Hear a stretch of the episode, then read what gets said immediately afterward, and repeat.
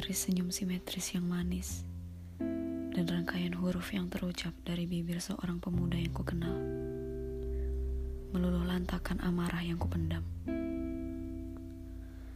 Begitu lemahkah batin yang kumiliki?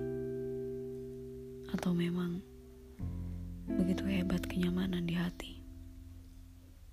Tak ada yang tahu kecuali